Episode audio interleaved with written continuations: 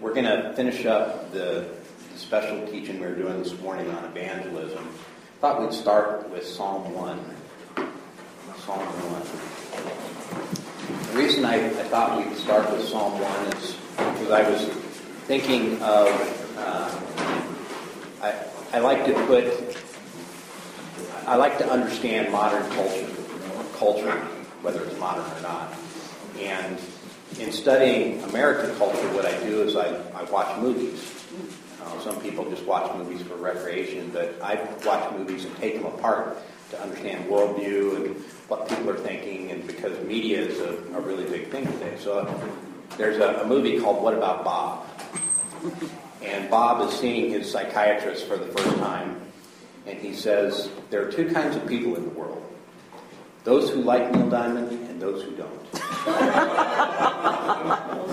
So, those who like Neil Diamond and those who don't. Two kinds of people in the world. And I, I think that there are two kinds of people in the world. So let's read Psalm one with understanding that there are two kinds of people in the world. Somebody want to read out Psalm one? Blessed is the man who does not walk in the counsel of the wicked, nor stand in the path of sinners, nor sit in the seat of scoffers. But his delight is in the law of the Lord, and in his law he meditates day and night. And he will be like a tree firmly planted by streams of water, which yields its fruit in its season, and its leaf is not withered. And in whatever he does, he prospers. The wicked are not so, but they are like the chaff which the wind drives away. Therefore the wicked will not stand in the judgment, nor sinners in the assembly of the righteous. For the Lord knows the way of the righteous, but the way of the wicked will perish. Amen. So what you see contrasted in the opening psalm of the book of Psalms are uh, two kinds of people. Contrasted is the righteous and the wicked. And we like to not think of ourselves as living in a wicked world, but we do live in a wicked world. Um, the, the world, as it's, when we see the, the world's contrasted, the kingdom of God versus the kingdom of the world, um, we see a similar type analogy that it starts with the person in the heart, but it gets expressed into the corruption of everything that exists, ultimately. And so that there are two systems, or two viewpoints, worldviews. Um, one that believes God and loves Him and draws near to Him and ultimately lives with Him forever, and those that don't. They don't believe God. They um, don't um, love Him. They don't obey Him. And ultimately their way is destruction. And I'd like to, to think that everybody that's sitting in this room today is on path of righteousness and not a path of destruction. Because there are uh, two roads. Jesus said, you know, narrow is the gate that leads to life, but broad is the gate that leads to destruction. And all of us at one time were on this broad path, and it seemed right to us. Um, but at some point in our life, that changed. And we got on a different path. You can think of it as a narrow path, but it's a path that the end of it is life. It's actually being in God's presence, um, where He fully accepts us, not because of who we are, but because of who He is. And that we embrace Him as He embraces us. So that's life. But there are those that are not going to be in that position. And those that's what we're here to learn about today. How can we be effective in reaching those people that are lost? Because as joyful as we are in our salvation, the world is sad. They're sinful, alienated, and dead. That's the, the natural state of humanity today, is sad. And we are sent as uh, missionaries, if you will, uh, ambassadors to the world, which is a foreign country for us now. It's not our kingdom. We now have a citizenship in a new kingdom. And our kingdom is the kingdom of God. But we're sent into the world to present uh, an alternative to death, which is life. And all of us experienced that at some point. Somehow the message came to us. How many in here came to Christ um, just totally on their own? Just one day they had never heard anything about God, the Bible, Jesus, any of this stuff, right? And you just, one day the idea came into your head, you know, I think I'm in a terrible place and I need I need a God. And then you picked up the Bible and read it and came to salvation. How many of you in here would put, place yourself in that category? I didn't think so. So what that means is that the message was brought to you, and that's what we're here to do. We're here to bring the message, the good news. Um, how many of you were saved before you were twelve years old? Anybody? How about saved before you were eighteen years old? Keep your hands up, those who were saved oh. before you were twelve. How about saved before you were twenty years old? Okay, so most of the room has their hands raised. Um, there was some research done by uh, George Barna. This is old research, but it's still applicable, that the probability of accepting Christ is highest among kids under fourteen. That uh, at the time that this was done in uh, the early two thousands, and things have changed a little bit, um, people from the ages of five through thirteen have a thirty-two percent probability of accepting Christ as their Savior. Young people from fourteen to eighteen have a four percent likelihood of doing so, while adults aged nineteen through death have only a six percent probability. So it tells you how important the message is to go out and to go out early, right? So today, if you were to look at the uh, the most effective um, communicator of that message, it is not the family, which is where you would think that it would be. You would think that the, the message, if it, if the primary group of people that are being saved, come into a saving relationship, are under twenty years old, you would think the family would have the most significant influence on that, that they would be the bringers of the message. But actually, that's not true. It's friends and coworkers. So, how many of you in here are a friend or a coworker? How about a neighbor? That would be a friend, right? Yeah, neighbor. Just invite, I moved here with this and mm-hmm. everybody came to church. Then I moved again, there's another one, yep. I went to church, that's ten years later, and I went. And that's, and that's how the message is going out today, rather than through families, which is what has happened in the past. So the statistic about when people come into a saving relationship hasn't changed a whole lot, although in modern times it tends to be skewed a little bit more towards the young, just because it's very difficult for older people to get saved today. Um, but instead of the family being the primary message carrier, now friends, neighbors, coworkers are the primary message. So I'm going to, with that said, I'm going to uh, uh, review the cultural onion. Before I review the cultural onion, I guess I should review the message. So uh, we last two weeks ago, we talked about what is the gospel. Who can tell me what the gospel is and where it's found?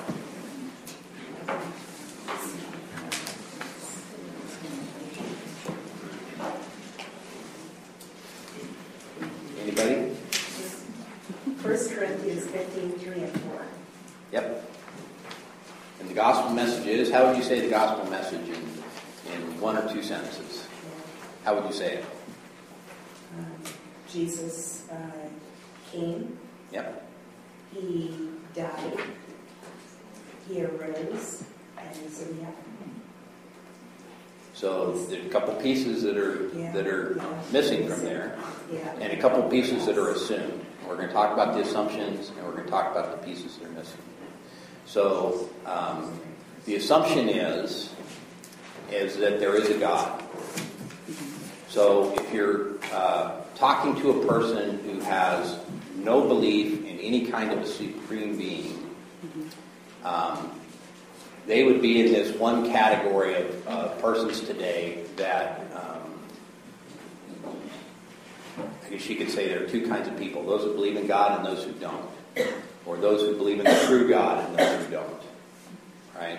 Those who don't believe in God, what are, they, what are their assumptions about the world?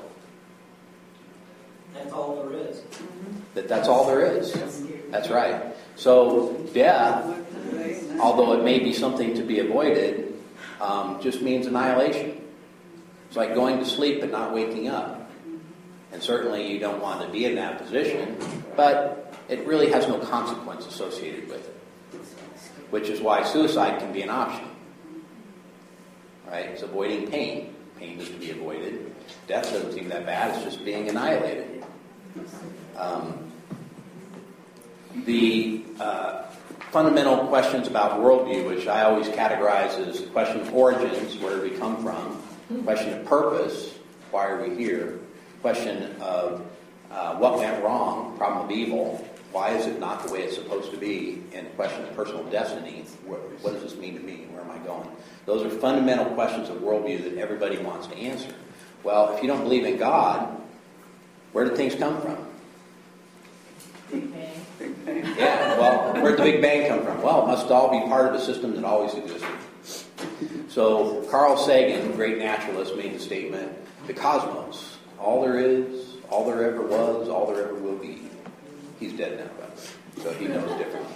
But the idea that um, there is no origin, or that life can come from non-life, even though it's never been evidenced anywhere in the universe.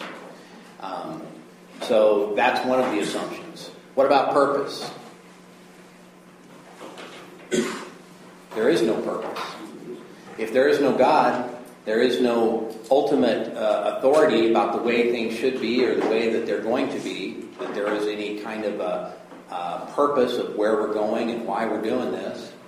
Um, there is no purpose. So what that leads into is thought systems or worldviews that are very self-focused. And self-focused philosophy, one of the classics is existentialism. You want a, a good modern film on what existentialism looks like as a philosophy? There was a movie uh, with Tom Hanks. It was called, uh, what's the one, Karen? Where he was on a desert island in Maroon. Oh, yeah. Castaway. Castaway, yeah. Mm-hmm. The worldview portrayed there is an existentialist worldview. That things only have meaning and purpose from your own self and definition. What you hold on to, that's important and valuable. And beyond that, there is no purpose. Um, an extreme of existentialism leads to uh, a very self-centered view called nihilism. And nihilism is uh, characterized by, uh, in the nineteen nineties, by a musician, Kurt Cobain, uh, with the rock group Nirvana. And uh, he basically got to the point where if I am all that uh, has meaning and all that is, Um, then this is, has has no meaning at all. It's totally empty.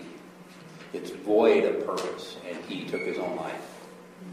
Um, there's a lot of philosophers around that idea. Nietzsche is one. Right? So if you don't believe in God, your options for answering the question of origins are very limited.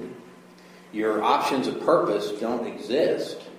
The problem of evil, what went wrong and why why do I feel like it should be different, um, makes no sense either. Because if you don't have some kind of external moral standard, if you don't have God saying this is right and this is wrong, then your right and wrong is decided by yourself and your people group. And that's it. And if you change people group, they may say something different is right or wrong. And we're seeing that today. We're seeing that in the United States, where things that used to be considered wrong and immoral are now considered right and moral and even protected by legislation, right? That these are rights, civil rights now. Um, that's because they don't believe in God. If they believed in God, they would recognize that there is an external standard of right and wrong, that morality comes from somewhere other than ourselves. So the problem of question of evil is not easily satisfied. You can choose uh, what is good and right in your own eyes. That was the very first temptation that was given to Eve, by the way, if you read the Bible. What Satan came to her and says, you know, God is the judge, right? And he declared what is right and wrong, and she recited that back to him. So what did Satan say? The serpent said to the woman, "You surely will not die, for God knows that the day that you eat from it, your eyes will be opened and you will be like God, knowing good and evil." That knowing good and evil means that they would be able to be a judge. They would be able to decide what right was, just like God declares what right is. And that seemed pretty good to the woman, to be wise in that way, to actually be a judge over the moral domain. God didn't make humanity a judge over the moral domain. He said, this is right and this is wrong, and you don't get a, an opportunity to comment on that. You have an opportunity to obey it. You don't have an com- uh, opportunity to comment on it. So if you believe there's no God, there is no no certainty in moral compass. It's going to change. And ultimately, the destiny that you crave to have, a place in the world, um, does not exist. You have no place. So on Friday night, we were, were studying Revelation, and I was, again, talking about Revelation as a, as a war of the worlds, a contrast of these two kingdoms. And I brought up another movie, which I'm not going to advocate, but it's a movie called Donnie Darko. So those of you, especially in the younger crowd, that have seen the movie Donnie Darko, you wonder, what's this movie about? Well, it's about a teen angst movie about wrestling with the question of purpose and destiny. And what would happen if you could somehow get into an alternate timeline, if you could avoid death? Because nobody wants to be alienated. Nobody wants to be separated. And what we experience in the world is that the ultimate separation is dying. And that uh, the statement made to this guy, Donnie, uh, is that everyone dies alone. That's people's fear. They fear this. They they don't want to be alone. They don't want to face uh, eternity alone. They don't want to be uncertain. And if you're wrestling with the question of destiny and you don't have God to answer where you came from, why you're here, and where you're going, um, what went wrong, then when you get to the question of destiny, all that you can hold on to is that everyone dies alone. This is totally senseless and purposeless. That's where most of the world around us is today. Most of the world around us is not in the church. They're not learning about God. They might have some belief in a God of some kind, but really that's just a way of avoiding really dealing with the, the answers to these questions. Because when they seriously answer the, ask the question, where did everything come from? If they're seriously asking that question, seriously wrestling with it, they're going to come up against information that leads them to believe that there is a creator. And there have been classic examples of that.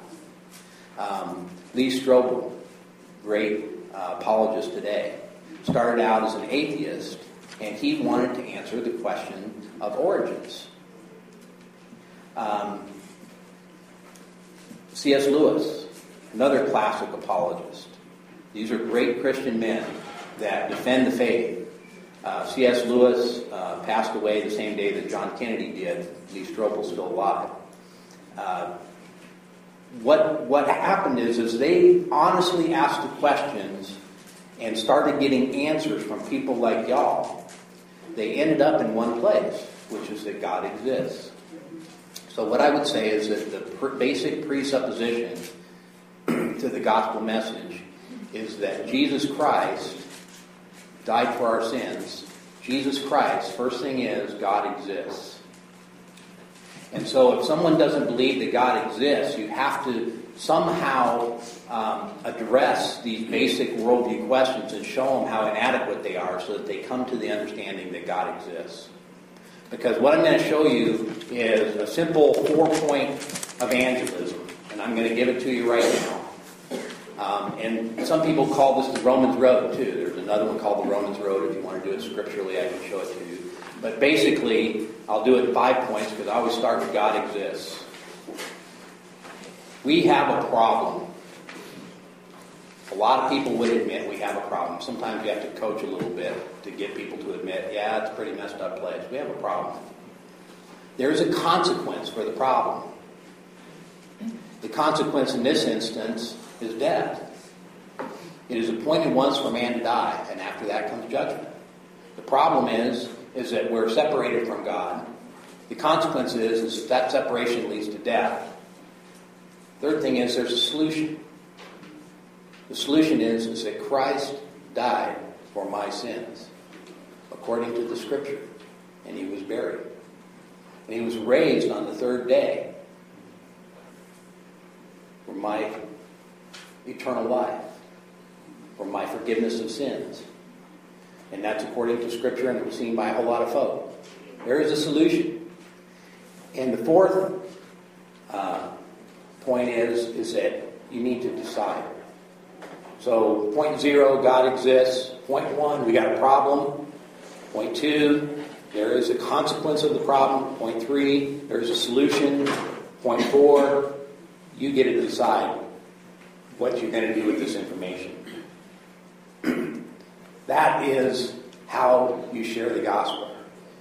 I mean, you can you can use biblical language to help you with that. You can, uh, if someone understands that, most people today don't understand the Bible, so they would, you know, you need to be able to express what I just said without using any kind of biblical language. There's another way that's called the Romans Road, and if you look at one of the handouts that you got there, I actually present all this stuff. I think the first one is the divine assignment, and it goes through the presentation of the gospel, which we did two weeks ago. Um, understanding that this is not our job because we created it. It's God's job, and he uh, enlists us as his, um, his ambassadors in this. So we're called, but it's an interaction with God. It's information that we need to tell. It, we do this intentionally, and we do it because we understand that it's a lost world. And it always ends in an invitation. And an invitation sometimes is an invitation to come to church uh, or uh, a concert. You know, that happened with the jazz, Christmas jazz night. We had people sitting at our table that had never wanted to be in a church. Uh, and that they... The churches they had gone to, they compared us to, what was it, Jehovah's Witnesses or something? Yeah. Yeah. Um, and they were surprised, like, wow, you guys are different. What's different about you? Um, and then there's the how we do it, four-point, problem, consequence, solution, decision. And then there's the Romans Road. If you're if you're interested in Romans Road, those are the actual scriptures of the Romans Road. I, I put there a bridge to life. Those are, uh, I used to use tracts.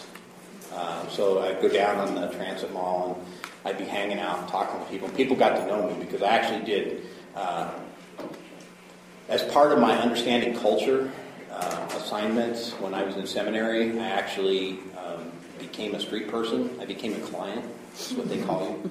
So uh, Portland Rescue Mission, I would go in, you know, in the morning and stand in line and, and uh listen to the sermon and eat the meal and then hang out with people afterwards under the bridges. And so basically I became a street person for a year, um, which the reason I chose that particular assignment was because it's very near and dear to my heart. I understood it from that angle already, and the loss of um, any kind of respect for yourself. And when you lose respect for yourself, the loss of respect for those around you takes, you have to lose something in order to get your meal from a dumpster, right? Um, so I wanted to understand that culture. And that's when I started putting together uh, the cultural. I'd, I'd heard it before, and you'll see it in many different forms. If you uh, Google uh, cultural onion, you'll see that many people claim this idea. Um, they put di- different slants on it. Uh, where it actually came out of was uh, Christian missionology teaching. So how you do missions, how you do cross-cultural ministry is where the idea came from. And the idea is, is that um, people are like onions, right? Ogres are like onions. uh, but people are like onions, and that you have that crusty outer layer. A lot of times when you're going to make something with an onion, you peel that off and you throw it away, because it really doesn't have any value, ultimately, to the life of the onion. Protects it a little bit. But that outer layer is things like languages and foods and clothing. It's the behavioral things that you would see, the artifacts that you experience when you come into contact with a culture. Um, and pretty much everybody agrees. So I, I, what I needed to learn was I needed to learn the language of, of the street, because there is a language of the street, just like there's a language of the church. And so if you come into somebody as a to share the gospel with them, and you're speaking the language of the church, they're not going to know what you're saying. They may have heard it in a movie, but they're not going to know what you're saying, because that's not their language. So you need to, to understand the culture that you're going into, whatever culture it is. Like I work today with engineers. They have a culture, they have a language, they have foods, right? Real men don't eat quiche. All these different things. They have ways that they dress. So today we understand cultural differences between old and young. Well, there have always been cultural differences between old and young. If you want to look at the artifacts of that, you look at things like language, foods, clothing, uh, music, those kinds of things. Right below that, though, is what I call levels of authority. Levels of authority are, um, there are schools, there are government, there are gangs, there are families. So probably the closest level of authority for most people is their immediate family. But what's happened is, is that that level of authority has been replaced today by other levels of authority, by your gang, by the group that you hang out with at school, which you form at a very early age. It becomes much more influential than your family, right? And what a level of authority does is it defines what is right behavior and what is wrong behavior from a cultural perspective. You know, it's... Uh, It was right in my day to have long hair. Hair would be an artifact that somebody would see. But the reason that I displayed that behavior was because of the level of authority, my acceptance groups, that said, this is what is right. This is what is expected. This is what is accepted. So that's what levels of authority is. It's right and wrong. It's acceptable, unacceptable. This is where our heroes come from. Yes, sir. Was your hair? Too long. long. Uh, it, it was most of the way down my back. I had a girlfriend who had short hair, and uh, people would see us from behind. They would think that she was the guy and I was the girl. And that didn't bother me. It was long, silky, fine hair. And I'd tie up a ponytail and get it out of the way when I was working on cars. I should, I should bring in a picture. I have a picture of me. But I wanted to be a motorhead, but I wasn't a motorhead. I was more of a different kind of person. So I'm sitting there, you know, all greasy, working on cars in my jumpsuit and long ponytail. And so that was me. You wouldn't recognize me. Karen says she would never marry me. Don't date people. The reason why she wouldn't marry me is because her levels of authority mm-hmm. were different than my levels of authority. My levels of authority was more of a street-level authority, and that um, I understood a little bit more keenly what it meant to survive in a in a wicked world. And so my heroes were great thieves, right? Um, and it went on from there, and it expressed itself in the kind of music that I listened to, the way I wore my hair.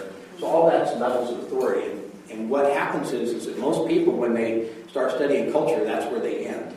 They think they understand a culture because of the levels of authority that are there, the churches and the, the gangs and the, those types of things, define right and wrong and the heroes. But when you get below that, you get into, you've heard me share this before, a shared history.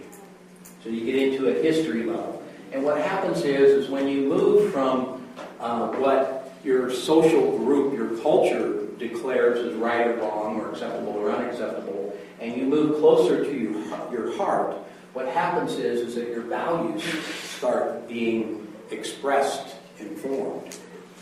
And Uh, the expression of those values is usually through uh, stories and history. So, for example, um, how many of you were around on September eleventh, two thousand one? Everybody in here? Uh, you have a shared history of September eleventh, two thousand one. You also have a personal history. I wasn't there. Right? Those that were there have uh, a different kind of personal history. And we have really close friends that were there.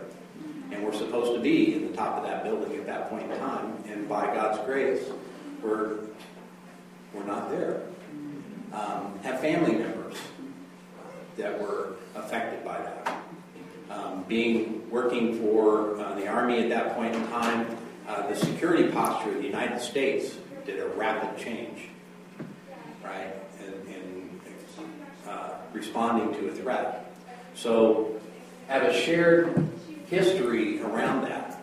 I can tell you where I was when I first got news. I was on the two oh five bridge going to a Hebrew class um, when I got the message that uh, the first plane had flown into uh, World Trade Center. And by the time I got to school, the second one had hit. Um, My personal history or the stories around that. And to help people understand what happens here and values, um, I often tell the story about when I was on my way to from Moscow, Russia to Saint Petersburg, Russia.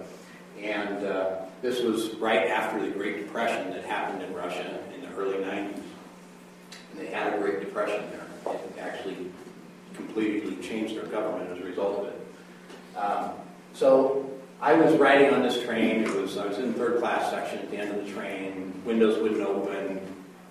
Uh, the Russians were just very calm, would sit there in this stifling heat of uh, late June on this rail car with no windows, no air circulation, and they would just sit there very calmly. And the Americans were going absolutely nuts, which is what Americans do, by the way. It's a cultural thing.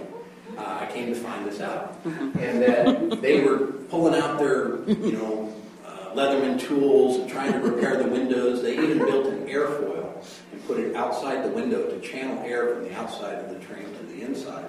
Got one of the windows open, and they were going to create their own air air conditioning system. And the Russians were just, you know, sitting there very calmly, and the Americans were going nuts. And so I said, next to this Russian guy, I said, "So what do you think of all this?" He says, "Well, in America, the squeaky wheel gets the grease. But in Russia, the nail that stands out gets the hammer." And that's when I came to understand that there was a different um, shared and personal history between Americans and Russians. And that it gave different values to how people uh, viewed the world and how they then interacted with the levels of authority. That's where our values express themselves, is in our personal history story. What you'll see is, as you're moving from the outside to the inside of the cultural onion, you eventually get to the heart of the onion, which you can strip off all these different layers, and you get to that final little layer, and you'll notice they're all connected to the root. This is the only part that can reproduce in an onion. You can strip off all this stuff, plant that, little bit of root, and you'll have an onion. It's amazing. So the heart is where the life is. That's where our beliefs are about what reality is. That's where our worldview comes from. And it's affected by these personal history stories and shared history stories. And we're about ready to have a shared history story here in about two weeks. Fourth of July is a shared history story. And there are a lot of values around that. You're going to hear all those values trumpeted over the next few weeks. Right? So you're going to see all this stuff. It actually happens all around you. And you're a part of this culture, which is really cool, because you're able to quickly move through the levels of authority and shared history to a personal history and how people have been affected by that. What about those people that have actually just gotten back from Iraq and Afghanistan? Right? I have friends that just came back from Afghanistan, some that are still over there. Um, they have personal history that is affected by the shared history, and this is right at the point of contact. This is where we need to make contact if we're going to share a heart uh, belief, right?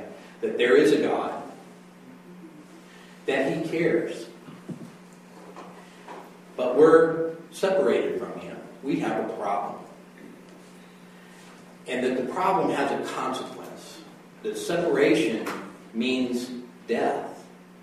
Because if there is only life in God, and that's what my assumption is, is that outside of God there is no life. There is only one who is self-existent. There isn't a bunch of ones that are self-existent. There isn't a bunch of gods. There is one who is God.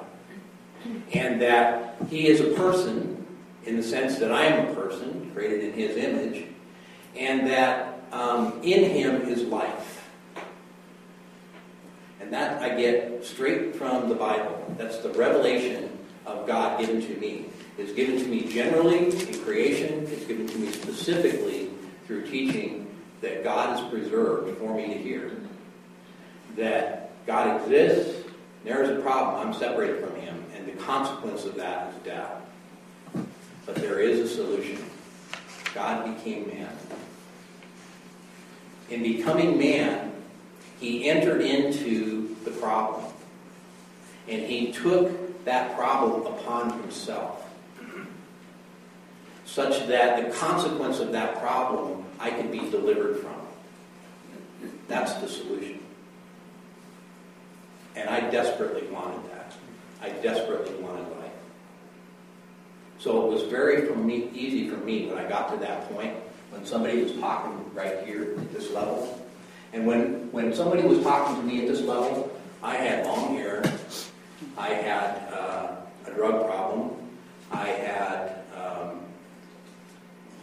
I was a thief, because that's how you live on the street. You take from others that which is not your own.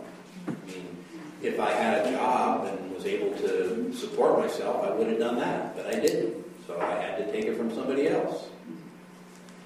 So I was pretty unacceptable to anything outside of my own levels of authority, which was most pieces, most parts of the world.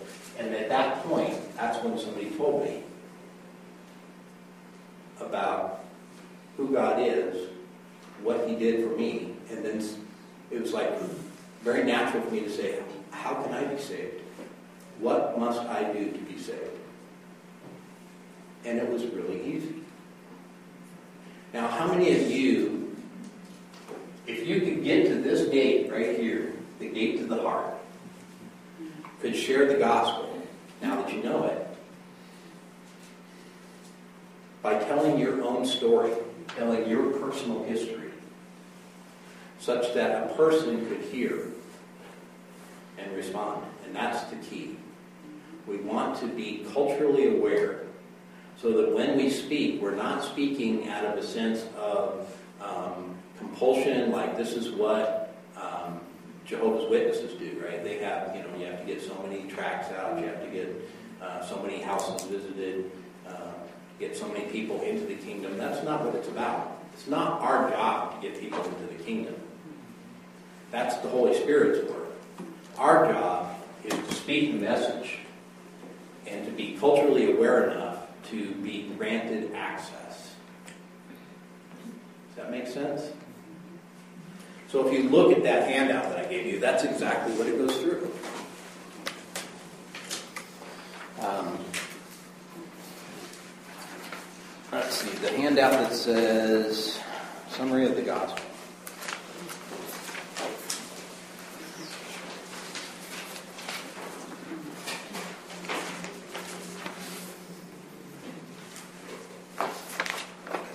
pattern here. Okay? So there's a whole bunch of words on two pages, front and back, which is, uh, for those of you that like to know the technical part of the gospel, that's the technical part. Leave that as an exercise. Um, for those of you that like to have a roadmap of how you share the gospel, that's what the, the outline is. This is a roadmap. And it should say, presenting the gospel outline format. Everybody find that? Yeah. So, it starts out with uh, an introduction to the presentation of the gospel. Let's let's get acquainted.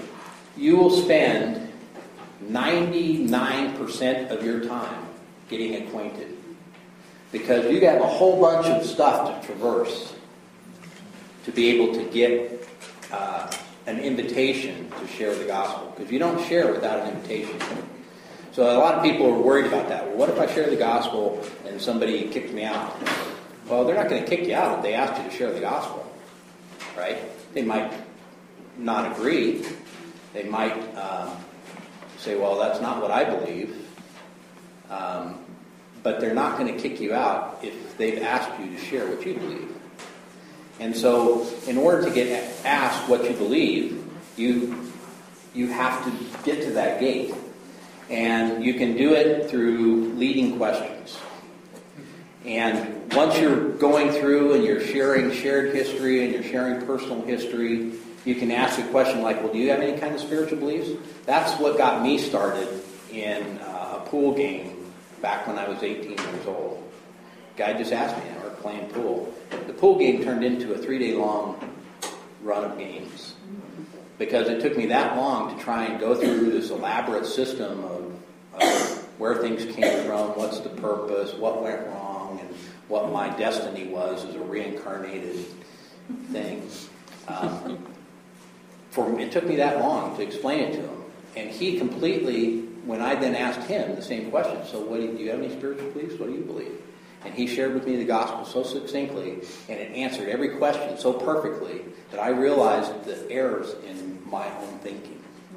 The things that I had assumed were true that couldn't possibly be true. Right? He didn't have to tell me what was wrong with my thinking. I already knew as soon as he shared the gospel, because I asked him. So, do you have any kind of spiritual beliefs? Who is Jesus Christ? This is a big question today. So, you get people with religious beliefs. The name Jesus means something to them. How do you witness to a Jehovah's Witness? You ask them who Jesus is. And they will bring their elaborate defense. And in fact, what they'll do is they'll get their elders, because they'll think, oh, here's someone that's interested. And they'll come and they'll park in your house and they'll do a Bible study with you for weeks. Mm-hmm. And at the end of that, they'll say, so what do you think? Who is Jesus? They just asked you what you think. And now some of them are going to ask because it's part of a formula that they do, and they're just trying to get numbers.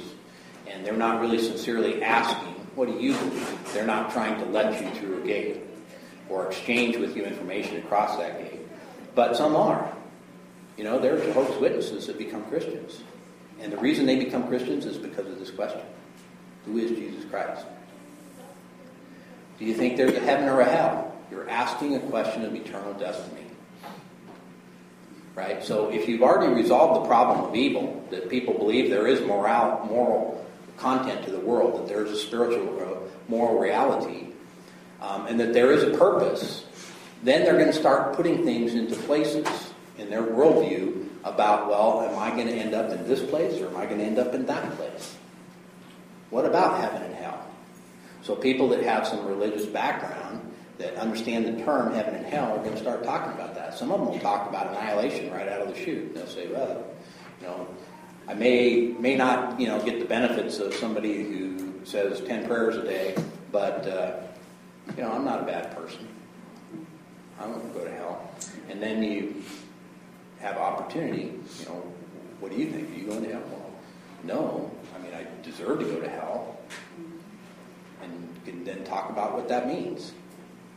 And in talking about that, you present then the opportunity for them to ask the question, so I don't want to go to hell either. How, how do you get to heaven? What is heaven? Heaven's being present with God. The only way you can do that is by having a relationship with Him. You can't, this isn't like buying a ticket to a mansion that you get to let get through the door because you got the ticket. No, you got to know the owner. Right? So you have all of these ways through leading questions to get to, do I have permission to share the gospel? ninety-nine percent of the time is spent doing just that. The very first thing. Once you get there, it's very simple to, to lay out, hey, we have a problem.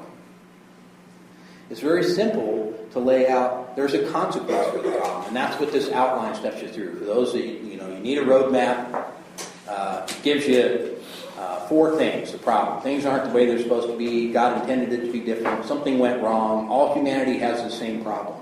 And there are a whole bunch of scriptures there to support that. So if somebody says, where do you get this information?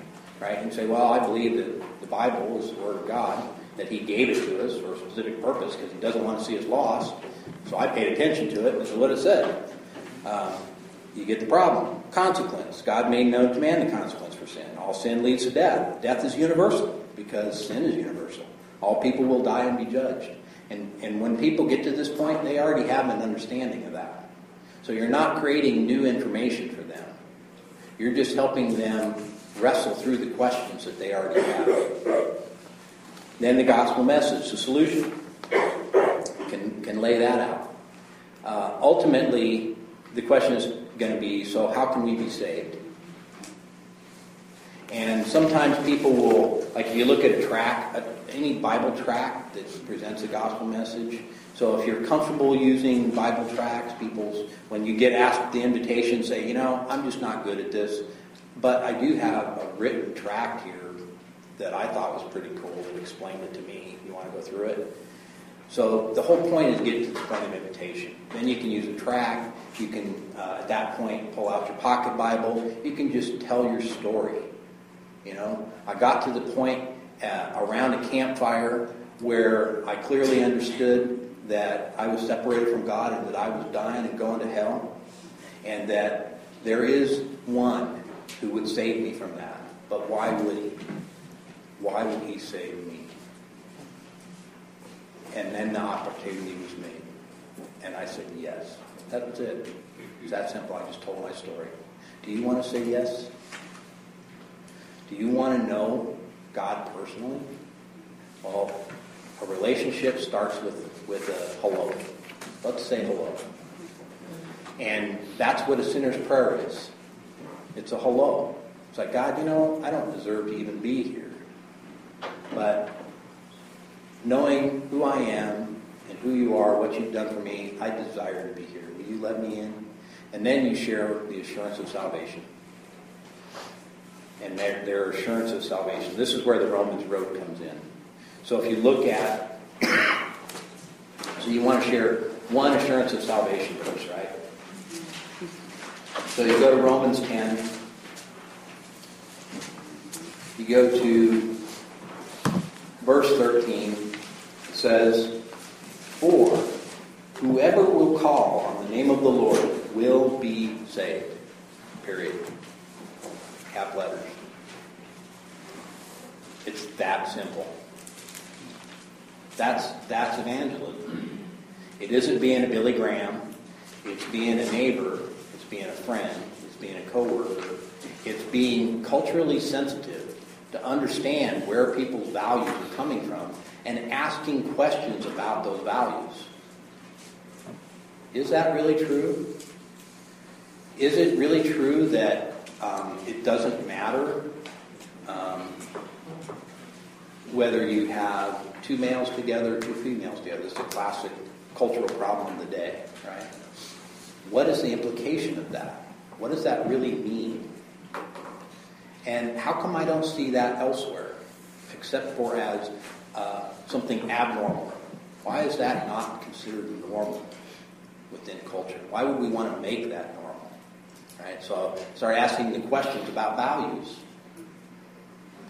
And that's when you start running into these personal stories. Oh, yeah, well, you know, my sister, when she was growing up, I grew up in this religious family, and I went off to uh, Whitworth College and then served in a Presbyterian ministry. And my sister then decided she wanted to become gay. Am I supposed to throw my sister out because I think that that's wrong? So now you're getting into real-life questions. Those are the things you wrestle through that ninety-nine percent of your time getting up to the gate.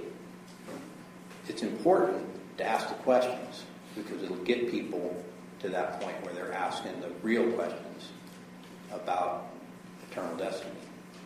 I think I'm probably out of time. You are out of time. I'm sorry, I went way over time. Um, there's a lot. There's a lot here to be said.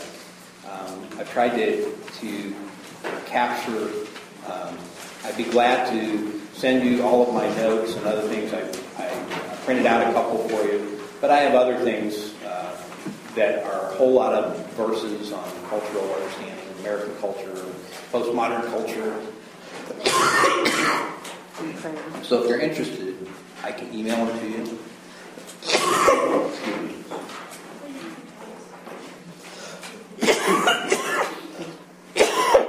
one million dollars right here, and that's what we're passing out in uh, Woodland yesterday on the fair thing, the parade, and it's a track. And it's so a track, there you Jesus go. Jesus Christ, you're going to be knocked out with this other stuff. Yep. But then it says that you, you say yeah. that Jesus and, Christ. And what I would do, I would use a dollar like that after I had shared the gospel with someone. But you know, if you're interested, here's here's something to remind you of. Such that I see things like that as helpful reminders. You never know where the seeds are going to go. A lot of people planted seeds in my life, watered, did all that stuff before I finally ever came to ask the question, so what must I do to be saved? Um, let's go ahead and close in prayer. I invite you to either personally ask me or ask me for materials or whatever, because this is the most important job that we have. Lord, we thank you for this time together. Thank you for opportunity to try and understand each other a little bit better, those that are lost, and uh, the struggles that they have in the world, Lord, which we see and have participated in.